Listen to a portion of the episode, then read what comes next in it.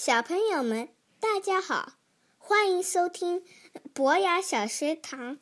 我是今天的主播泱泱。我给你们读的书是《Pinkalicious Soccer Star》by Victoria Can。我喜欢这本书，因为我也喜欢踢足球。《Pinkalicious Soccer Star》by Victoria Can。Daddy gave me a new pink soccer ball. The pink ball inspired me to kick and score like never before.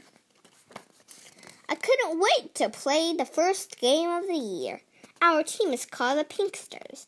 They're the Ravens. Pink soccer balls are for babies, said Kendra. Tiffany said, Pink stinks. Play ball, said the coach. Think pink, said Rose. But I kept hearing Tiffany say, Pink stinks. I also heard pink does not stink, I said to Rose. The ball came to me. I kicked it. It went too short. Next, the ball went too long. Then it went crazy. Oops! I kicked the ball to Tiffany by mistake.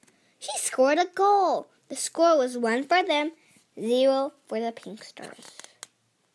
Rose scored a goal. Good job, Rose, I said. The score was tied. One for them, one for us. And two minutes left to play. Then Kendra kicked the ball. The ball sailed up high. I heard pink stinks inside my head. I had to get that ball. As I ran to the ball, Goldilicious galloped toward me. She scooped me up on her back. We left the park far below. We flew across the sky. We saw girls playing soccer all over the world. We flew to the pink sands of Egypt. I made a great pass. We did a corner kick to Spain. And said Rosa, a girl said to me. That's think pink in Spanish. Cherry blossoms bloomed in China. I heard the girls cheer thick pink in Chinese, 是粉红.